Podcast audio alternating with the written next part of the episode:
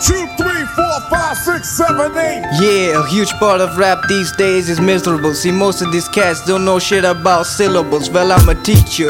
Let's start with one, that's easy. And just like that, we're done. And even if you don't possess any talent, Two syllables won't pose much of a challenge. Some say I'm killing them. Nah, three is still keeping it minimal.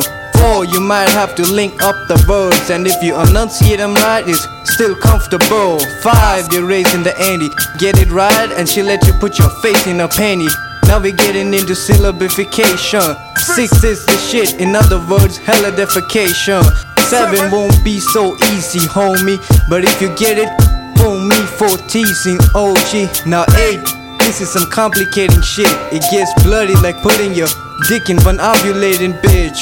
Eight, nine, what I use in a battle.